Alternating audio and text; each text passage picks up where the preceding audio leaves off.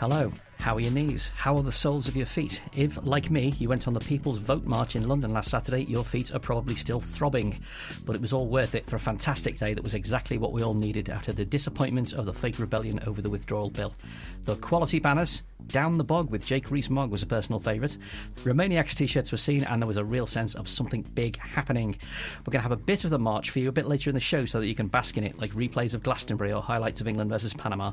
I'm Andrew Harrison. I'm your host for this week and here with me I have Ros Taylor, Research Manager of the LSE's Truth, Trust and Technology Commission here in a personal capacity as usual. Hello Ros, how you doing? I'm well, thank you. You got a bit of the march in, didn't you? You got some marching done. I did. I did half of it um, for various complex reasons. Plus, I had two kids with me, but it was great. I uh, it was a lovely atmosphere, and there was a fantastic sense of solidarity. And when I came out of the tube at Charing Cross and looked up, and there were all these just it seemed like miles of banners. Yeah. I realised, you know, this might, this must be how you feel when you're a football fan and you turn up at the stadium.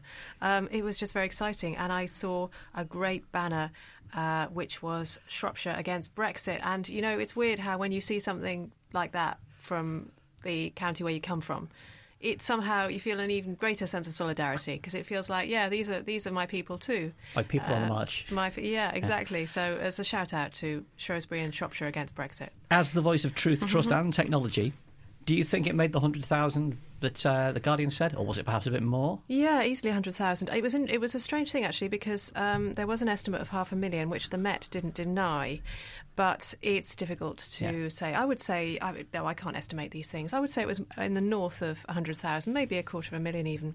Meanwhile, never let it be said that we don't listen to the listeners. Last week, Leaving Planet tweeted us. I'm not sure what Leaving Planet's real name is, but it's at Leaving Planet. Tweeted us with the words, I'm happily married, but I'm slightly in love with Alex Andreou. I sort of suspect that most people who know him are. Get Alex back on. He should be a permanent fixture. well, Leaving Planet, your wish is our EU directive Brussels diktat because it is time to welcome Alex Andreou on board as a regular panellist on Remainiacs. Welcome aboard, Alex. Yay! Happy to have you here. How are you doing? I'm very well, thank you for having me. Um, well, we'll be having you very often, I hope. Delighted to be stealing this job from a Brit. Yeah, absolutely. Coming over here, taking our podcasts.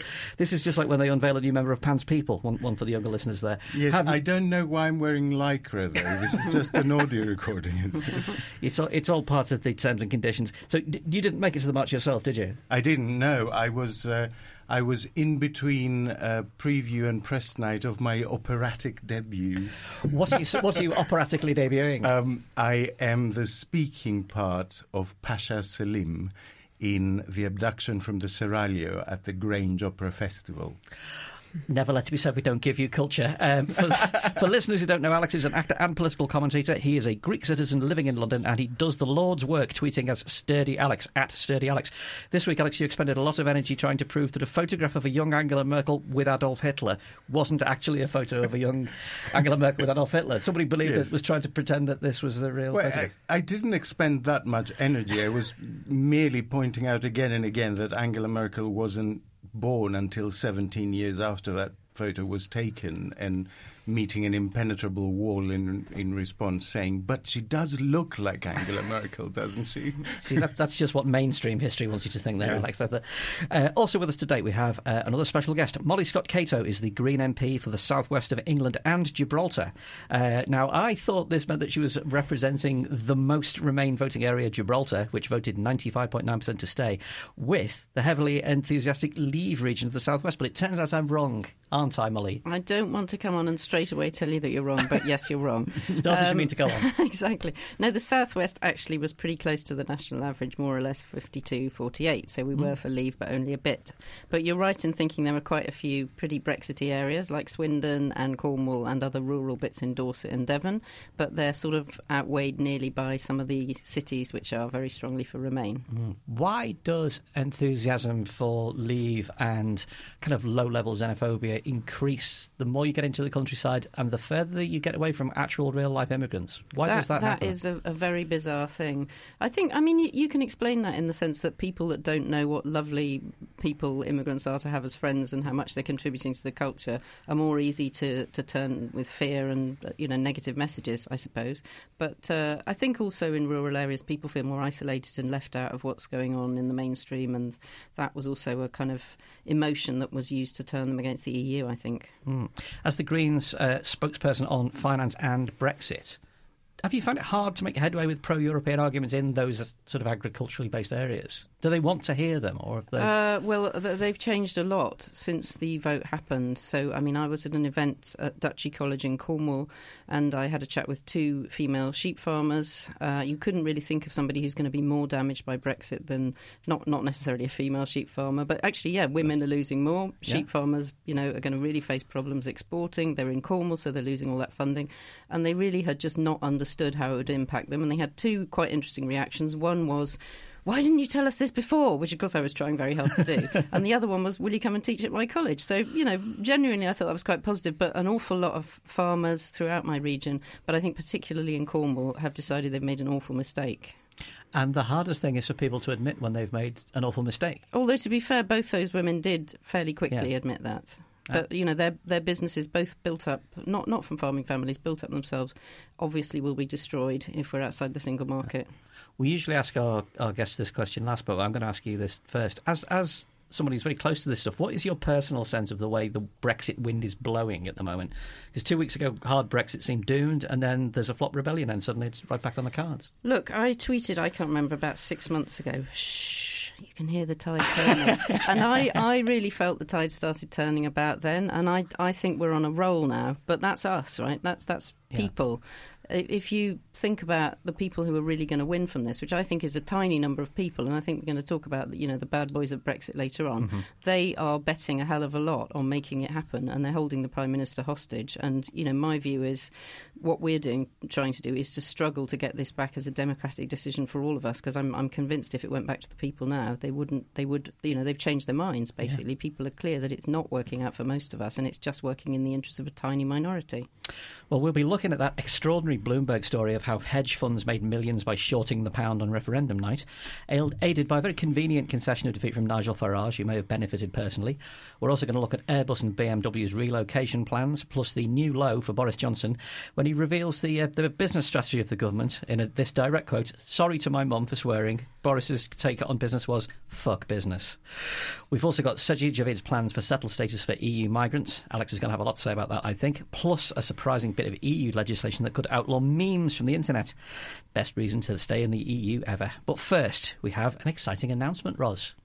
We're delighted to announce another Remainiacs Live in London, and this time we've got a bigger venue. We will be appearing at the Leicester Square Theatre on Wednesday, the 12th of September, for at least 90 minutes plus injury time of live Brexit talk, the traditional poor quality Brexit jokes, exclusive merchandise, and probably Ian Dunt losing his composure at least once during the show. we may even sneak off for a drink with the audience afterwards. It's an all star lineup. Me, uh, Ian, Naomi Smith, and Dorian Lynskey. Tickets are on general sale now at leicestersquaretheatre.com and they're going fast. Of course, early bird access to tickets and a discount went to our beloved supporters on the crowdfunding platform Patreon. And you can access that discount too if you become a Patreon backer now. You'll also get those sought after Remainiacs t shirts, EU compliant Remainiacs mugs, and travel friendly Remainiacs bags, plus that all important sense of being on the right side of history. Visit patreon.com slash Remainiacscast to find out more. That's Remainiacs Live at the Leicester Square Theatre, Wednesday, the 12th of September. Tickets on sale now at leicestersquaretheatre.com. Okay, before we get into the Brexit news, here is a little bit of what happened at the People's Vote March in London last Saturday. I went out with a microphone in moderate winds and spoke first to the Remain and Now group of people who voted Leave and have now changed their minds and came out on the march. I also spoke to some Remainiacs listeners and finally to Madeleina Kay, the infamous EU Supergirl who campaigns on behalf of the EU in a Supergirl outfit. Well, I'm hoping for the government to actually finally take notice um, and yeah. obviously take notice of especially groups like us who may have voted Leave but are now unsure or now want to remain. So I think it's government that is important that really considers us and really considers the fact that the will of the people is a changing thing and it's not a zero sum thing. He did air quotes there. He did air quotes will of the people. Yeah. yeah. So I mean, yeah. So it's it's it's a changing game. People's opinions change, and it's time to reflect that in government. Yeah. Okay. And it's a nice day as well. It's like it's got good feeling today. Yeah. Good vibes. Sun.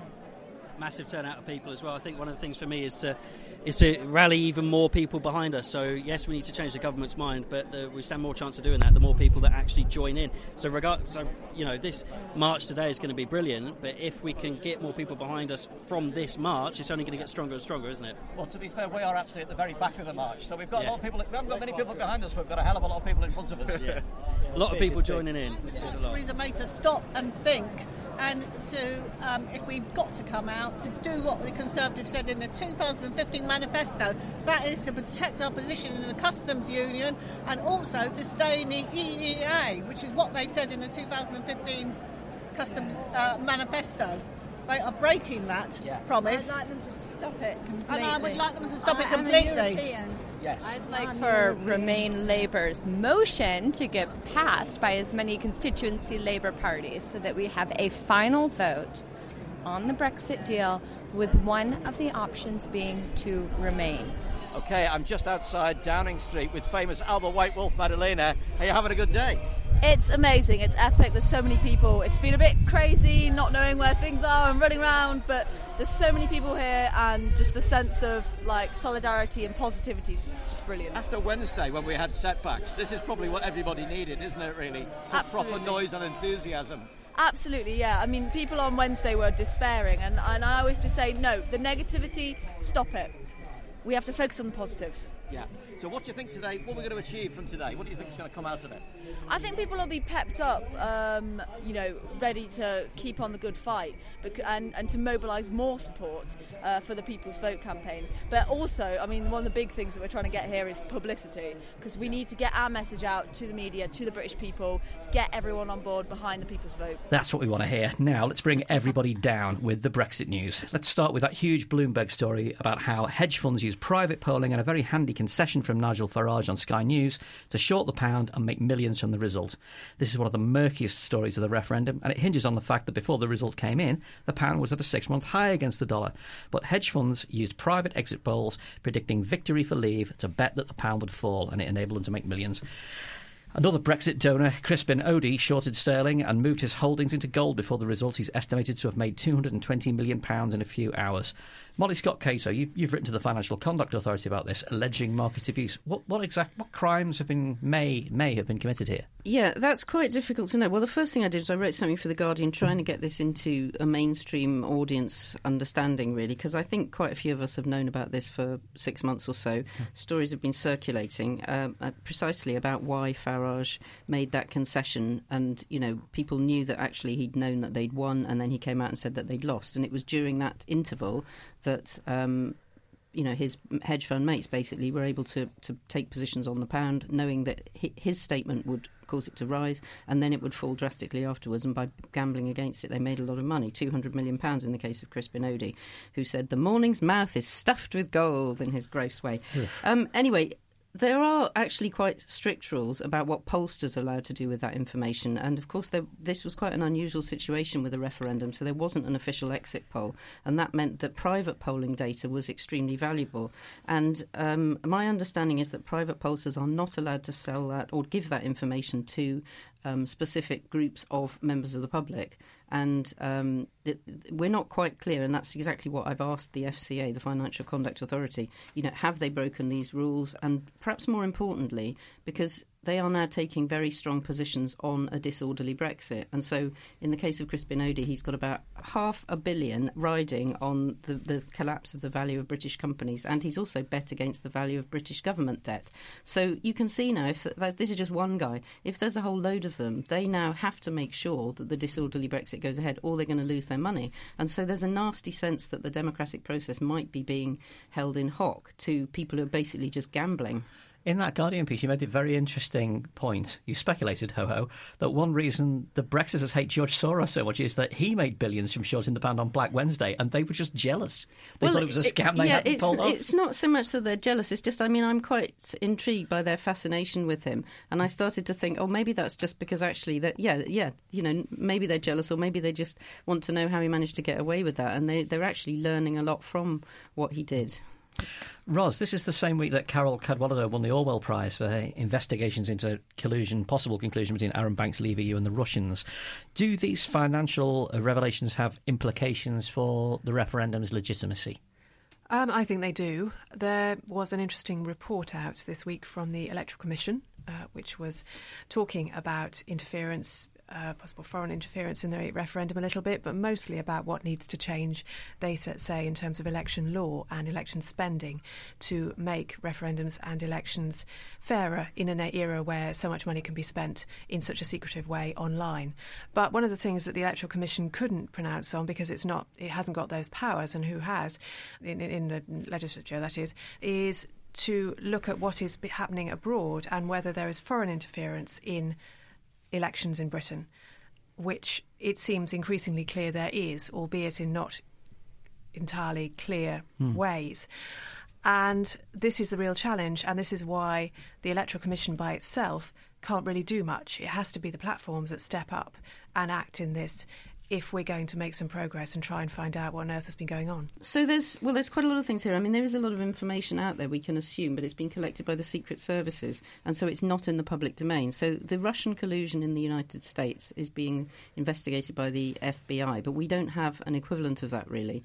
So we can assume that the security services have that information. I've written to Sajid Javid asking him to let us know what he's read in their reports, and I've also written to the National Crime Agency, which is probably the closest thing we have to the FBI. We had Claire Bassett, the boss of the um, Electoral Commission, in front of a committee in Brussels this week because Brussels is carrying out quite a lot of investigations into this, and the the Civil Affairs Committee there is chaired by Claude Moraes, who's a British MEP, and he's really active in trying to pin down what's gone on. Anyway, Claire Bassett said uh, some interesting things. One of which was, well, we know the Vote Leave report um, is now out with various people who've been named in it, and they're um, basically presumably using their lawyers to try and kind of mm-hmm. suppress it. But anyway, that that's on its way, and we can assume that there's some pretty strong criticism there because that's why you know there's been these pre-leaks going on. But the other thing to say is that the EU is quite active in this space around disinformation, and the British Commissioner, who's called Julian King, I had a meeting with him recently, and he's got some very strong proposals around what should happen with Facebook and Google and the other platforms, and that's voluntary for six months. But if they don't get their house in order, then we will be looking to regulate. Obviously, the problem there is you don't want to invade freedom of speech, but we've reached a point now where you know the need for freedom of speech is sort of conflicting with the need to have a, a functioning democracy, and so there needs to be some regulation. I think. There is a fantastic um, EU Disinformation Watch page on Facebook, uh, put together mm-hmm. by the EU, which is brilliant at um, you know dispelling uh, you know fake news, false ideas. And if you're listening to this podcast, you should definitely follow it because it's uh, it's it's also great argument uh, argument ammunition. Alex, a steady criticism of the EU on the left is that you know it's a financiers club, it's a bosses club. This revelation is surely some kind of that, that's kind of ammunition to that position, isn't it? That Brexit. Can I can I make a large brackets here? Yes. Um, before I go on to that, because I need I need to explain something which I researched for an article a couple of years ago, and I found quite startling. Okay. As recently as 1975, roughly 80% of foreign exchange transactions involved the real trade. Mm-hmm. So it was someone buying you know, a, a barrel of oil in dollars and paying for it in pounds. By 1997, the percentage of foreign exchange which involved transactions in the real economy was 2.5%.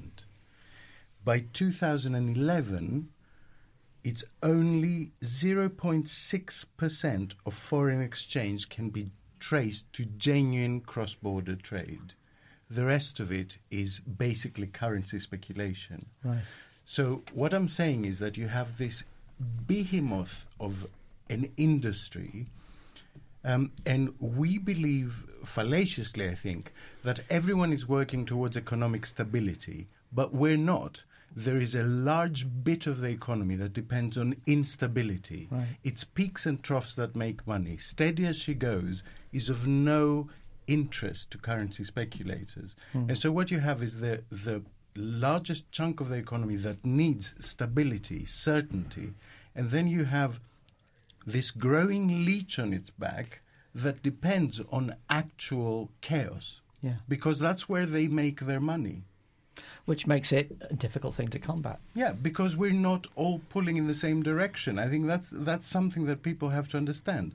we're not. We don't all want a stable economy there are people who want an unstable economy because they make vast sums of money out of it. It's and Im- this is a prime example of it's it. It's important to say as well that the EU has specifically been trying to crack down on that kind of uh, speculative yeah. activity. So, so there are short-selling regulations, and also the euro in its in itself yeah. was a project to try and stop that currency speculation by bringing all the economies into the same currency, and particularly to stop speculative attack on the weaker currencies. Yeah, in, in the, the, Greek mm. crisis was a you know was a prime example. To, mm. to, which brings me back to your question. Um, so, look, the left has, I think, good reason to be unhappy with the political direction of the EU. It's increasingly a fiscal entity, it's drifting to the right. But this is a fair reflection of the mean average of European politics right now. There has been a shift to neoliberalism. There has been a drift to the right.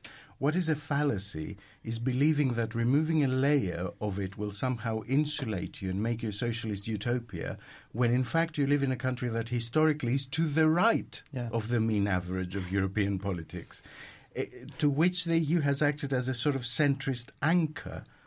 Don't so, say centrist, it'll make them angry. Well, I, I don't care, frankly. but the point is, if, if by breaking free you actually empower the right of the right. Yeah. You know, the, the, really the worst element and give them the reins to choose the sort of Brexit they want, it's completely counterproductive. Yeah. I to, think it's to a, say that as the left, I support that. It's a really important point that the reason the EU is drifting to the right is that the people that were elected, both into the Parliament where I sit and into the governments that then send people to the Council of Ministers, are more to the right than they were. The right. So you, it's a completely it, it's a, fair reflection. Yeah, it's a democratic entity, you yes. know, and so it must reflect the way people vote. Unfortunately. Yeah. So, so if you want to change European politics, is what I'm saying. You you change your local politics, you change your national politics. That's what filters through.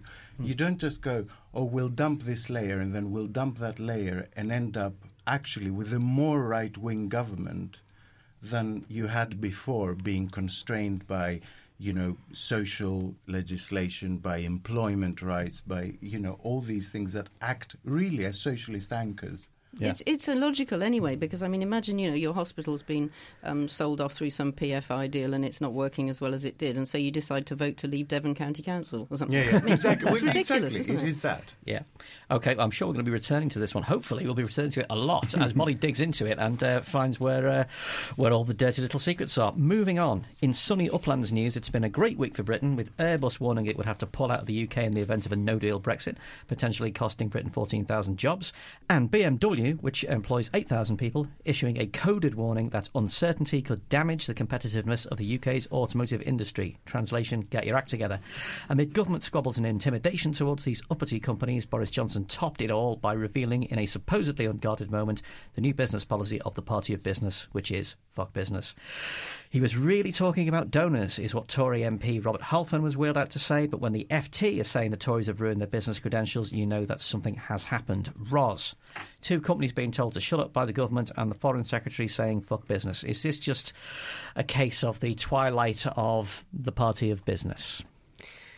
Um, no, I don't think it is actually. Um, I think it's merely desperation on the part of the Brexiteers. I think I think the uh, Conservatives are still still deeply care about business and are very very worried, and that is why this fear spills over into fuck business. Uh, it's frustration, basically. But the question is whether this will end up being good for Theresa May uh, if. As a lot of people suspect, she is actually going to try and push us towards single market membership and customs union membership because there is a there is a school of thought that says that as the economic reality emerges, and we've been having a lot of bad economic news this week, as that emerges, it will just become impossible for the for, for the, for the Brexiteers to keep up this fiction anymore, and she will be able to push a softer Brexit through. Mm. So I'm hoping that that is the case. I'm not 100% optimistic. Quite a high stakes We're all game, hoping. yes, it is. Yeah. Alex, I mean, there seem to be no genuinely unguarded moments with Boris Johnson. Everything has a reason behind it. What is he trying to achieve by this? I think if you carefully construct a buffoon persona, it gives you license to act with impunity outside ordinary decency. Hmm. Um, nothing is accidental. By saying fuck business, he grabs the spotlight so he can come out in two days' time and say, no, really, I love business. Of course, I love business. In effect, what he's saying with everything he does is, I'm honest and authentic, which he knows plays well, but he, I think he's about as honest and authentic as a Prada bag bought for five quid from the, the, back of a van in Romford, frankly. Don't knock Romford. Um, I'm also... not knocking Romford. this is also, though, an authoritarian communication technique, isn't it? The big, the big lie technique. Of course. And to, li- to deliberately destabilise people yeah, yeah. so they don't know where the truth really is. And also misdirection. It's another tactic that he uses a lot. Because you say something truly awful, and then two days later you say something slightly less awful, only in comparison to the truly awful thing you said, basically. So you create space for yourself. Yeah. Molly, the Greens have traditionally been uh, the party of um, throwing the you know, casting the net wide on future business ideas, of innovative thinking, some would say, of uh, magical and dream thinking. Do you ever think that you would see the day when the Greens had a sounder uh, economic policy than the Conservative Party in the in the common eye, in the Who popular would eye? say magical and dream thinking? I, have I've been to Frankfurt and I know that the magic money tree actually sits outside the ECB. It's a, metal, it's a metal sculpture there. yeah. um, so, well, I tell you what was a little bit strange was sort of somewhere into the Brexit process, maybe about six months in, when businesses had given up on the Conservatives. They did start knocking at my door. I mean, I, I had a lot of conversations with Honda went to see JP Morgan. You know, I didn't sort of go into politics to look after the car industry and the banks, but that's actually, they've turned to me simply because they've been totally abandoned by the Conservatives. It's really extraordinary. I mean, we have some, of course, we've got Airbus also in my patch. And uh, yeah, I mean, obviously, I'm an economist, so when they explain to me that the issues they've got with rules of origin and, you know, how, how their supply chains work and so on, they, they find a, a sort of willing ear and somebody who understands what they're saying. So m- maybe, maybe that's why they kept coming back. But also, you know, I think, yeah, I think they were just completely panicking about the complete absence of support from the two main parties, who are both driven by internal party concerns and just ignoring what's happening out there in the world. We're seeing the Tory party to- serially torch every aspect of Toryism. The, you know, the, the party of business is the last bit to go after you know, sound stewardship of the economy and, and trust. But let's not think this is all the Tories. I mean, nobody is more furious about what the extreme Brexiteers are doing to their party than the genuine Tories. I mean, mm. on the march last week, we had a, a banner with MEPs standing behind it. We have three Conservatives who, who came to the march and stood there proudly saying that as Conservative MEPs, that, you know, they want to have the people's vote because they are, are just as distraught by what Brexit's doing to business and also mm. what Brexit's doing to their party, uh, mm. uh, you know, as, as anybody. Well, I mean, that's that's my question. What future is there for a Conservative Party that's managed to throw away almost all of the key tenets of the Conservative Party's, you know, being? Um, every possible future. Hmm? Um, th- they may find themselves in neutral gear, able to go in any direction at any speed. The question is, while they're doing all this, why is the Labour Party seven points behind in the polls? And your answer to that is? I have no idea. Do you know frankly, what somebody said after after David Cameron resigned the day after?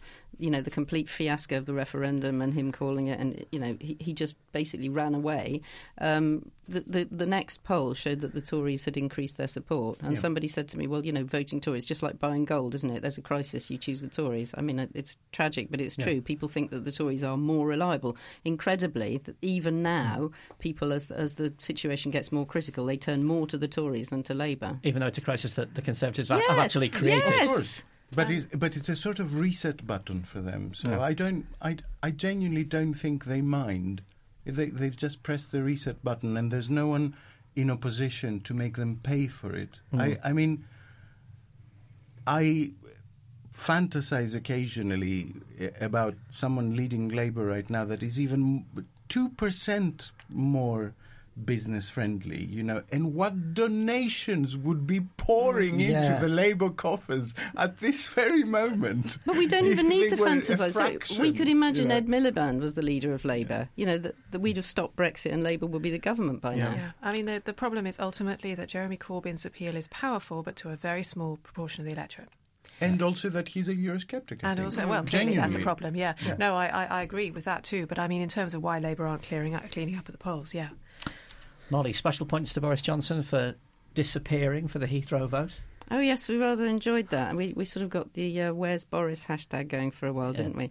Um, I wasn't really convinced. I thought there was quite an interesting report by um, James Landale on the BBC where he said he's been given a he's been gi- I think it was uh, he's been given a ride in a, a military truck and taken to see some Afghan girls. And I thought the way he put that was really quite God. quite telling. But I think I think that was actually you know James Landale himself implying something like that. Like this this was not an essential state visit. It was a way for Boris Johnson to go away and hide and shirk his responsibilities. And I think everyone knows it, Yeah. frankly. Yeah. Okay, let's move on and talk about this settled status thing. Uh, the status of EU citizens living in the UK has been a source of much anguish ever since the Brexit vote. Last week, Home Secretary Sajid Javid finally published the government's proposals, and at first glance, they seem to be not all that bad. EU citizens will be asked to, prov- to provide their ID, show they ha- show if they have any serious convictions for per- serious and persistent criminality, and to say whether they actually live in the UK. Applications will cost £65, and Javid said the government's default position will be to grant, not refuse, settled, settled status. Best of all, it will operate online and through a mobile app, which is great news because government IT projects always work first time and never, ever go over cost. Whether it's good or bad is perhaps best explained by foaming Daily Mail front page. Is there any other kind? Which raged 3.8 million EU migrants are allowed to stay here after Brexit and they can bring their families, which is fine by us. Alex Andreou, as a Greek citizen in the UK, are you saying, not as bad as I thought, or it's a start, or screw you and your border apps on the phone, I'm staying? What's your response? You know, last time you had me on, I explained how um, my reaction under the current system was to not apply, but actually to simply leave this country. And uh, and I set myself a sort of three tests. Everyone seems to have three tests at the moment. It's very fashionable uh, about what would convince me to uh, stay. And I, and and what I said is that it has to be an easy, cheap, and respectful process. And I think on paper this passes that test. We will still be at the mercy of the Home Office with everything that entails, and I don't think I need to say much about it after the Windrush stuff that's been in the news. And so I would very, very strongly feel protected if the European Court of Justice stayed involved in some arbiter capacity over the process. Um, but like I said, on paper, it looks as if it's going to be a simple, cheap, and respectful process that doesn't effectively ask me to um, to prove my worth to the country in some, you know, to a country Yeah. that I've lived in for thirty years in some way, which was my objection. Yeah. the first time round. Yeah. I mean, there is the. Emotionally, it's very, very different. Yeah. you know, I feel like I feel like my my three decade love affair with the UK is over, uh, and and now we're just arguing about who gets to keep the CDs.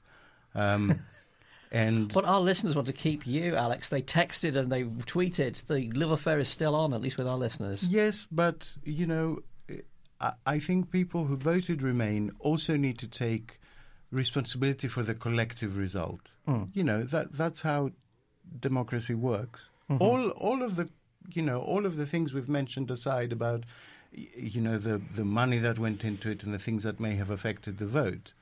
Um, I think the the the result was still what it was, and I think people need to take responsibility, and that's why uh, that's why actually I support a people's vote rather than a, a, a rules based process that declares the referendum null, null and void. I think that's counterproductive. I think it has to be the people who express freely and clearly that we've changed our mind. This is a mistake we would like you to stay. We would like to stay within the European Union. I think that needs to be said loud and clear, and it's the only way to pedal back from the situation we find ourselves in. Hmm. Molly, what's the Greens' reaction to the settled statements proposals? Well, I wanted to start by saying I think that's a really great way to put it, you know, and I, I think you're completely right. You know, the British people as a whole have to realise this is a mistake and we have to vote for something different. And I think one of the things people underestimated when they voted leave was how much hurt that was causing to people in our own community. And to be honest, the government could have got to the place they are now without all the heartache of the past two years and all the mm. uncertainty to the European of course, we're European citizens as well, but the non UK European citizens who've been living amongst us for, for so many years. Um, I tend to agree, you know, looking at the technicalities, it looks like a, a, a, pretty good arrangement, much better than we've been led to expect previously. Actually, the night, the, the day it was announced, I travelled back to Bristol and I bumped into Nicolas Hatton from the Three Million on the train, and, you know, we shared a taxi back to that sort of Romania um, paradise that is the west of Bristol. Um, and yeah, I would say that uh, that they're reasonably satisfied. But just as Alex said, I mean, the, the main concern here is that you can have whatever you like written in a policy, but if you move, in, in, you know, let's imagine after Brexit there's a real hit on the economy, which I think we're all expecting. Yeah. Then we, we, we, you know, people are saying, well, that person's taking my job. Exactly. You know, the hostile environment increases, exactly. hmm. um, and you know, if you're depending on the guarantees of Sajid Javid, you're in a, a fairly vulnerable place, to be honest. So I know that the three million are trying to negotiate some kind of specific legal protocol that will have force in international law. And my own view is that, that you should stick out for protection from the European Court of Justice. I think that's a I ridiculous agree. red line that, that the Prime Minister can't defend. And if I was a, a non well, I mean, you know, if only I was a non UK EU citizen at the moment. But, you know, if I were in your position, I would certainly not want to rely on guarantees from the British government at the moment. Yeah. In cock up news, iPhone users won't be able to use the app uh, and they'll have to send their passports in, which I would feel great about sending my passport in under these circumstances. And two Welsh Labour MPs were sent letters by Sajid Javid advising them on how not to get deported after Brexit. So are we getting rid of Wales? We're getting rid of Welsh MPs. They're going to have to prove their, their presence. As symbolism goes, it's not quite not very good for the Brexiteers, though, is it? This this this is pretty much giving what we hoped would be given as an option to EU citizens. Yeah, it's as good as I might have hoped for. There are still some problems. Clearly, the fact that immigration is going is an executive power, and that you can bring in all kinds of tweaks and changes to immigration at will. Theresa May made many, many, many changes when she was Home Secretary. And as you say, the hostile environment may lead to further changes. There may be restrictions potentially on whether EU citizens can get can apply for the same kinds of jobs, can have equal status with UK citizens when it comes to applying for jobs. But that's all in the future. For the moment, it's indefinite leave to remain, which is basically what settled status amounts to, is better than we thought it might have been. Yeah. Mm-hmm. Okay, before we move on, one weird little story about EU Copyright Directive Article 13.1. You know the one. We all know that one, don't we? it's everybody's favourite. Wired magazine reports that EU Copyright Directive Article 13.1 could force online platforms like Facebook, Reddit, and even 4chan to censor their users' content before it even gets online. Uh, the directive uh, instructs platforms to use content recognition systems to scan material before it goes up, automatically blocking copyrighted pictures, video, or audio. That means no more grabbing a picture from Google Images to illustrate your tweet or your Facebook post, and it means no more memes. In practice, this would mean no more condescending Willy Wonka saying, Tell me again about the Brexit dividend. Certain seasoned internet campaigners say it will transform the internet from an open platform for sharing and innovation into a tool for the automated surveillance and control of its users. Molly, you're part of the Brussels superstate. This is not a good look for the EU, is it? No, this is the sort of policy I really love because it's no extremely detailed and very technical and all relates to techie, you know, computery stuff that I don't understand very well. But I have to say that we're very blessed as a Green group in the European Parliament because we have the only pirate in the whole of the Parliament sitting in our really? group, who's called Julia Reda. She got in on less than one percent of the vote from Germany, and she's absolutely fabulous because she understands all this stuff and she sits very near me. So I thought you meant an actual uh, pirate uh, no, no, from no. the west of, uh, the west would, of England. Well, that would be fun. Yeah. but actually, nobody yeah, the Ars have it, yes. No, so she's from the German Pirate Party. So basically, the way I understand this is because we've been lobbied very heavily, thousands of emails coming to me from both sides, actually. So you have explained why it's an issue in terms of the freedom of the internet, and that's basically where Julia's coming from. Mm. Um, but I think it's it does help also to see this as a sort of battle between two types of corporations. It's a bit problematic for us as, as Greens because we, we're generally critical of corporations, and we're sort of caught in the middle here. So on the one hand, you've got like Google, for example, is the biggest example that trades a lot on free information they haven't paid for, sharing the article I wrote yesterday in the Guardian, for example. um, you know, and so, so we all love that, but on the other hand, nobody's paying people to write stuff mm-hmm. or actually to produce music as well. And then on the other hand, you've got the kind of platforms like Springer, the big German publisher, or um, you know uh, Time Warner or whoever, and they want to control the value of the product. Now they are getting the creatives to write to me to say, oh, you know, you must pass Article uh, 13 and Article Mm. 11, which are the crucial bits, because I want my creative artists to be protected. But the reality is, most of that value will still stay with the platform or the, the corporation that owns the artist rather than the artists themselves. And although hmm. there's something in the law that says the artist can go and take on the publisher or the music publisher or whoever, you know, that's actually quite a tricky thing to do. So our hmm. own view is we do need to protect the value of creative artists, but and we, and we don't have a model for that in the internet age yet. But until that model's there, we should keep the freedom of the internet. Mm. I think I explained that, didn't I? Yes, actually, that was a good a good rehearsal of both sides of the argument. Alex, you spend too much time on the on the internet arguing with people who've got made up pictures of Hitler and who think that a meme wins an argument. We, we should be protecting memes, shouldn't we? They're a new language. Um, yes, I, I like I like them. I use them, but at the same time, as as someone who's got one foot in the creative arts space, I also understand the frustration. You know, you know that figure of a dog with a cup of tea in a burning room. Yes. Um, I mean that that is now as well known visually as the Mona Lisa.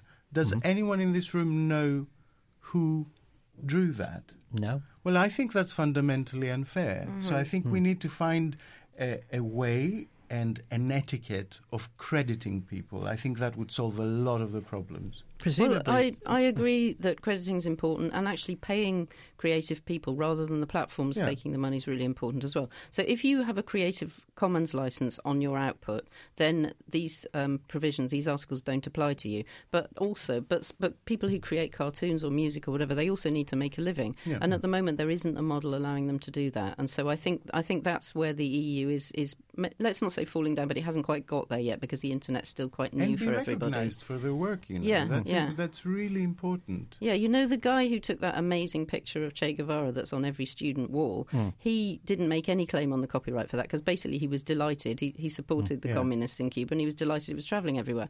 But then at some point, Coca Cola used it in an advert, and at that point he said, "That's mine. You can't use it," and yes, he won that case. Absolutely right. Absolutely right. Ros, do you think that uh, you know um, this is a, a, a case where you actually could say this is an over-regulating EU regulating something that doesn't fully need regulating? Molly's just made a very good case for a nuanced response there. What do you think? Clearly, there are good. It's a very good thing that uh, if, if we can ensure that creatives get paid for what they do. But in terms of what the EU should be doing, in terms of what the EU's priorities are at the moment, no. Absolutely not. Um, there, if we to think about even online and the problem of disinformation and misinformation, these are more urgent problems than in issues of individual copyright. I think that we have almost privileged the rights of individuals and business to uh, in, in in law over a more a wider look at what the internet is doing to our society. Because that's what the law is good at. It's good at upholding the interests of individuals. It's good at upholding the interests of corporations and those who can afford to enforce it. And we've lost sight of the bigger things going on. And I think there will be a huge amount of resentment and criticism if the EU takes this forward and does implement it, because it will fall into the bent banana category. Can I can I quickly say something in Yeah. defence of what the EU is trying to do? Because the EU is very active actually in that space of trying to control disinformation, but it's actually very difficult because you're trying to take on these massive corporations, most of which are based outside the EU. Um, I do think we, I mean, of course, the pirates are for a, a, a utopian, wonderful, free, open internet. You know, where everybody can just. I, I see it as like Hansel and Gretel. You know, trotting around in the forest and everybody's fine, but there's wolves in the forest. Anyway, I can't say that because George Monbiot always has a go at me for saying wolves are nasty things. Yeah, so let's think of a nasty, wolves, vicious yes. creature that isn't a wolf that might be living in that forest. But you know, so so we do need to have some control, not only in terms of making sure that the right people get the value of their creative products, but also because you know Putin and his friends are there deliberately creating misinformation and undermining our democracies.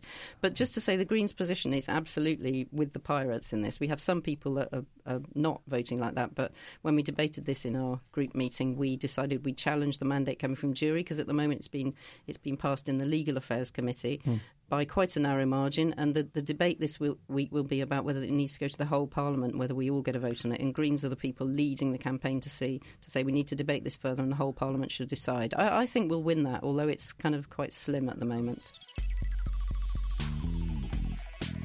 This week's show is brought to you with the support of Everymatic.com, the boutique travel concierge that everybody can use.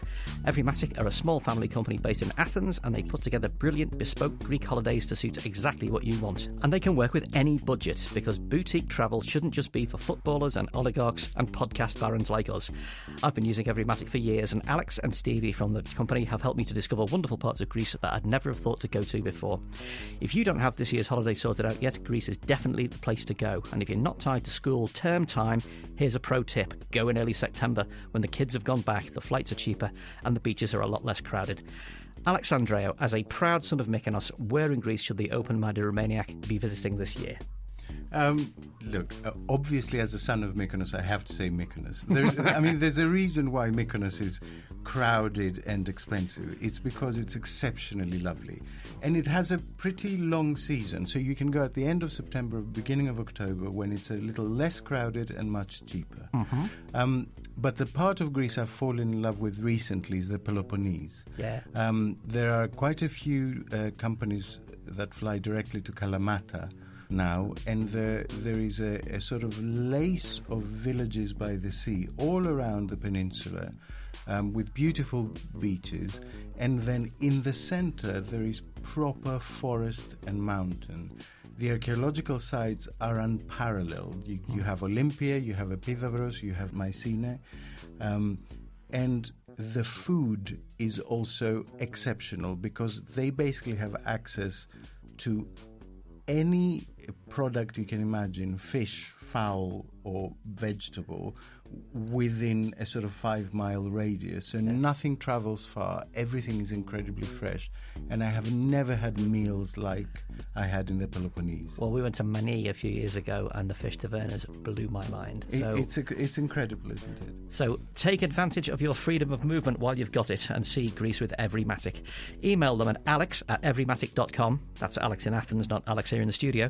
And tell her that Remainiacs sent you. She'll sort you out with an unforgettable holiday that's boutique, unique, and Greek.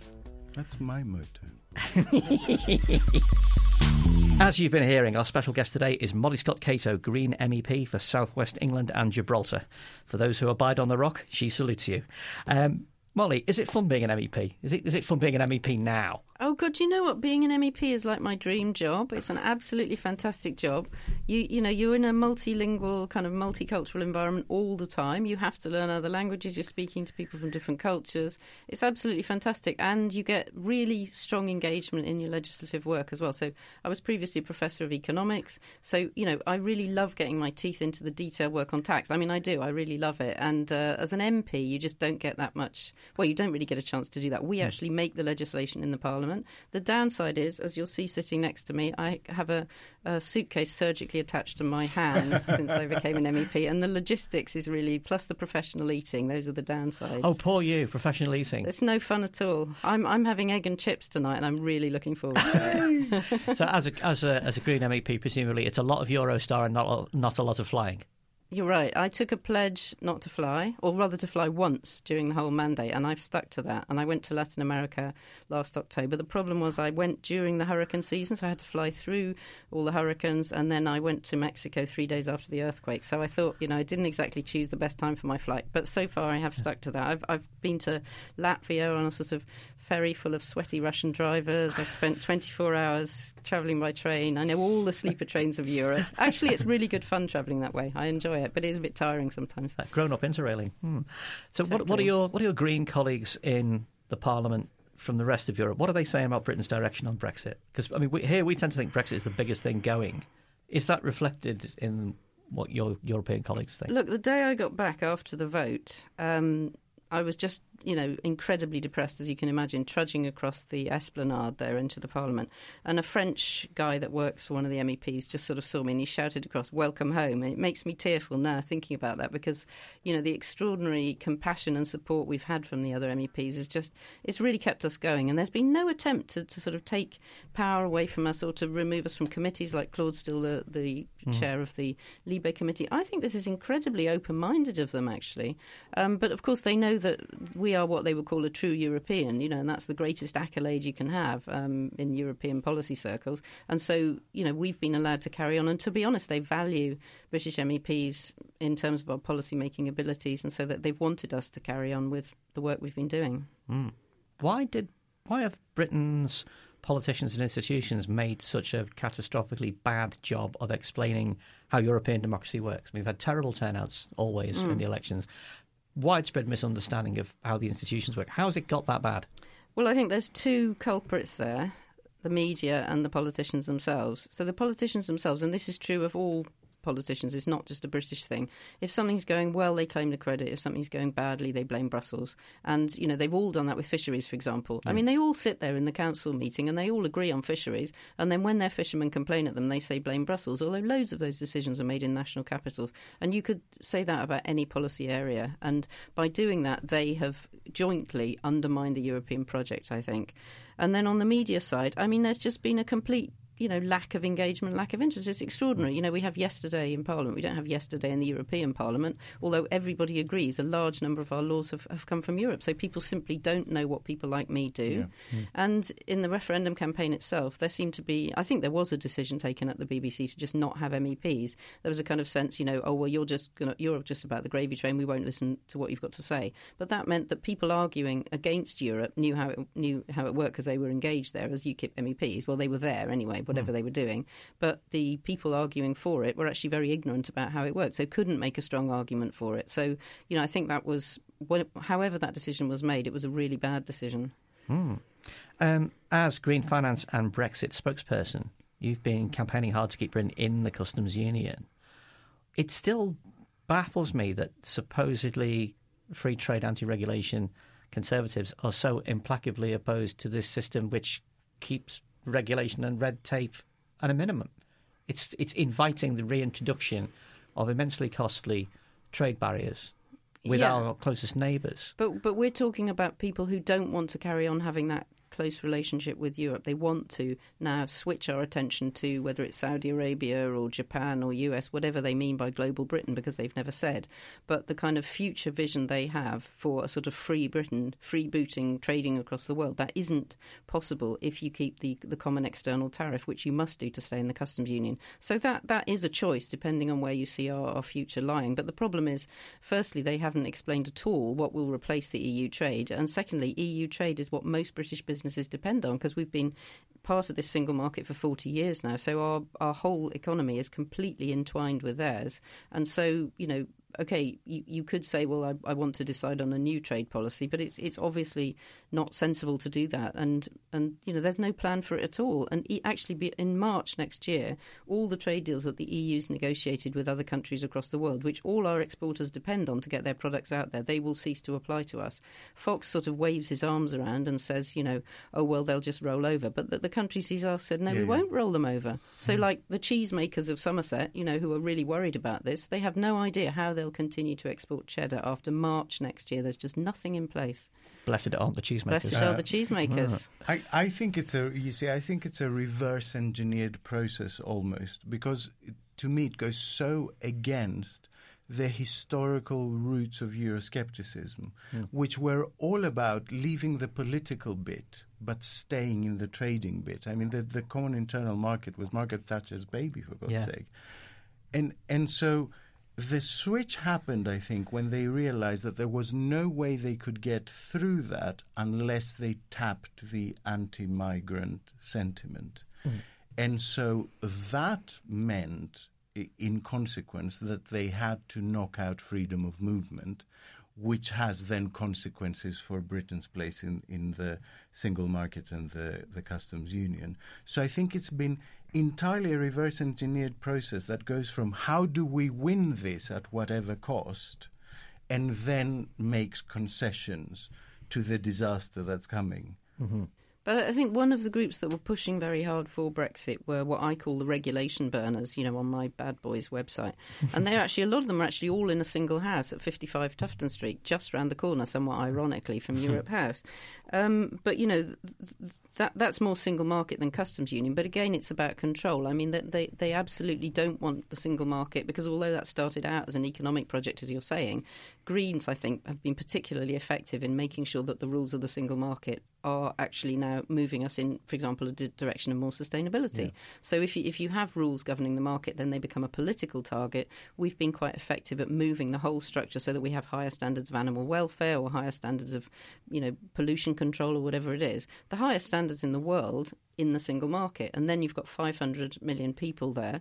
And so they can then put pressure on the rest of the world also to rise to those standards. And that's what I think works really well about the single market. But there's no point being part of that if you're not part of the political process of making sure those mm. standards are raised. Yeah. But of course, the Brexit people, they, they want to trash those standards. You know, they, they, they, they're climate change deniers. Some of they don't want to have energy and controls. Some of them don't. Because because I think for me part of the problem is that there is no unified vision of what Brexit looks like in in any camp yeah. actually. Um, you you ask sort of ten Brexiteers what they what mm-hmm. their ideal Brexit is, you're likely to get five different answers. You probably get and, twenty actually. And, and so and so you get you get a unifying of this mandate for what it means when actually it isn't unified. Yeah. You know, we voted for uh, we voted to leave. We didn't vote for a destination, and I feel now like you know, the, the side that didn't want Brexit is being shushed from having an input into the direction we go to for the next 20, 30, 50 years. Hmm. And that's not fair. That's you know that's not democracy. That is the opposite of democracy. It's actually democratic centralism, which yeah. is a Stalinist concept. Yeah. Which meant you you debate something, and once the decision is made, everyone shuts up forever, mm-hmm. and that's the decision. Mm-hmm. That, that's very will of the people there, Alex. It is it's very will of the people, yeah, isn't it? Stalinism. Yeah, well, democratic centralism. It's called. Mm.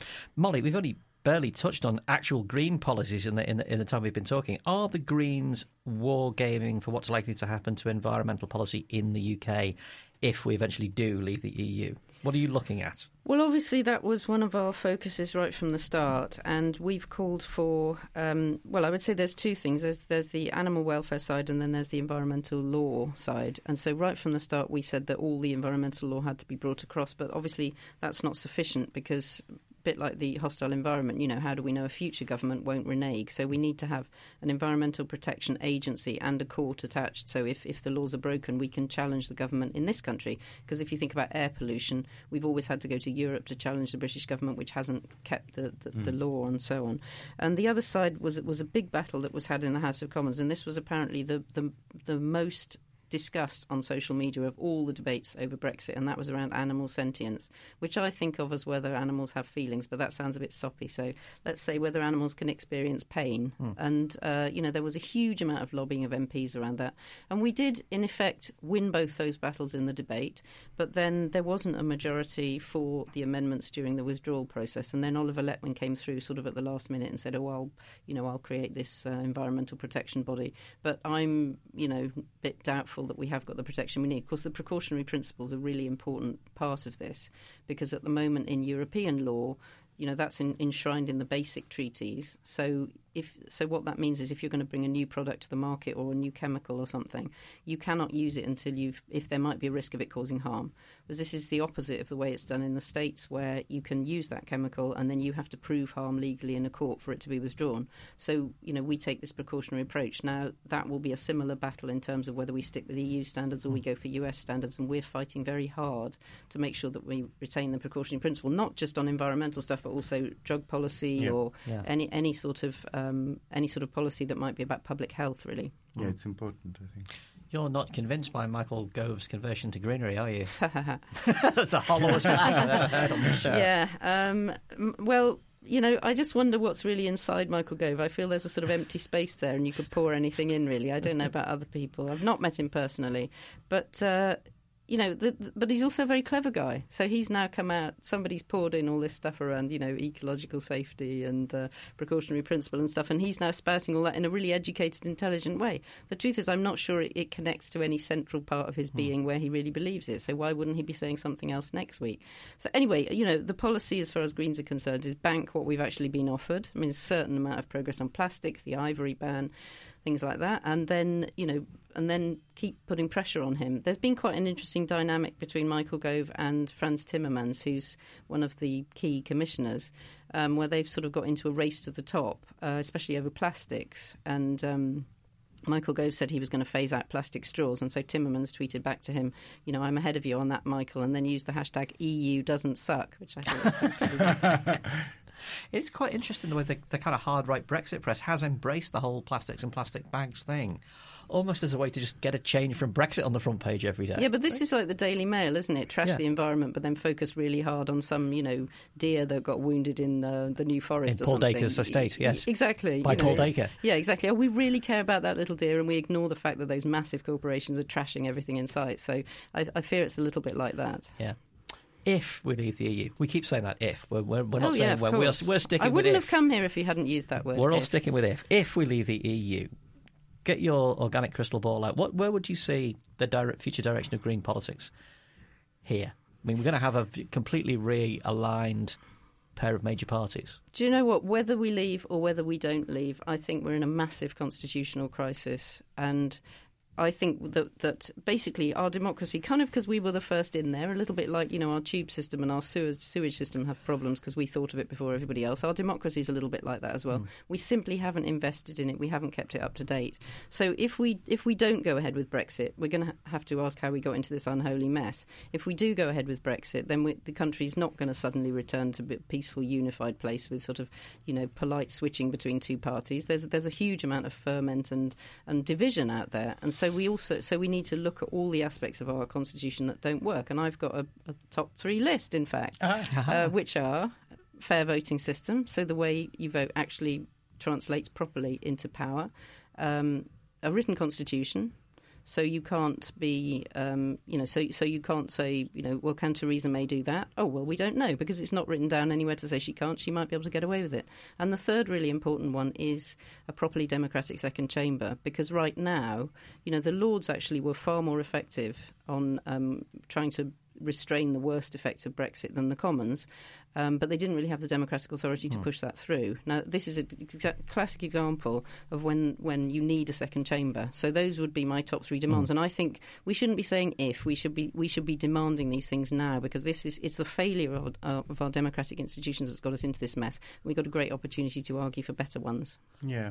The, you know the march the other day. It actually it was the first time I think I felt a little bit hope, hopeful in the yeah. last that was the point of the couple march. of years. Yeah. No, but in, in, a very specific way, not in a not in a sort of this this disaster might be averted way, but actually in a genuinely mm, positive mm. way, that you know maybe we come out of this with an appreciation of what the original idea behind the European mm-hmm. Union was and what it does offer to our lives. So you know if the disaster is averted, maybe we will actually be better off yeah. Uh than we were before in this sort of apathy. It's mm. a time of great mobilisation, and we yeah. can push that mobilisation in a good direction. I try and think of it as about like 1960, you know, when there was all that social repression, and we had the Lady Chatterley trial, and you know, homosexuality was illegal, and all those mm. kinds of things. Yeah. But just round the corner, you know, was the Profumo scandal, and you know, the sort of collapse of the Tory Party again, and then the, the fabulous 60s. So, yeah, you know, let's imagine that's where we're going, and let's make sure that is where we're going. That's a very green thing to say. Bring back the 60s. Here, here, here I can't believe I missed it. It's my life's tragedy. Molly, thanks so much for coming on the show. It's been thanks. it's been great. You may have noticed we haven't heard much from Ros for the past few minutes. That's because she had to nick off in the middle of the recording, but she'll be back for the roll call at the end of the show. So we're nearly at the end of the show, which means the Brexit time capsule. This is where we store the things that we're going to miss if we leave the EU, and the things we might need if we're out on our own. Alex Andreou, it is your debut as a regular on the show, so you get to choose what's going in the Brexit time capsule this week. Okay, so I'm going to put a speech by Jacob Rees-Mogg extolling the virtues of the British Empire standing apart from Europe because I just think it would be enormous fun to confuse future archaeologists as to the century from which the time capsule came. is it a particular speech? Did it, is it or just a gen- general Any one? Anyone. By Jacob Rees. Any bit of moggery. Anyway, right. Thank you for that, Alex. For our traditional European language clip, listener Anna Godolo has come up with the goods again, with this time a bit of Furlan, or Friulan, I can't even pronounce it. It is the language of the Friuli region of northeastern Italy. So check out these long vowels. No, lo sapevi già che Albione fosse perfide, ma non sapevi che avessi la vista corta. And that's the end of the show. Now tighten those headphones for Demon is a Monster by Corner Shop, our theme tune, and a roll call of our Patreon backers. It's hello and of Haristo from me to David Mangali, Kathy Stephen, Jonathan Brooke, and Kilter Proctor. And thanks from me to Fiona Coyle, Jonathan Hammond, Tito Baritu, what a great name, and Andrew Anderson. And it's merci bien from me, pronounced badly, to Tom Smith, Ronell Wild, Richard Lawrence, and David. Just David. He's probably using his DExEU email account again. We'll see you all again next week. Remainiacs was produced and presented by Andrew Harrison with Ros Taylor and me, Alex Andreou. Studio production was by Jack Claremont. Remainiacs is a Podmasters production. Να είστε καλά και να μας.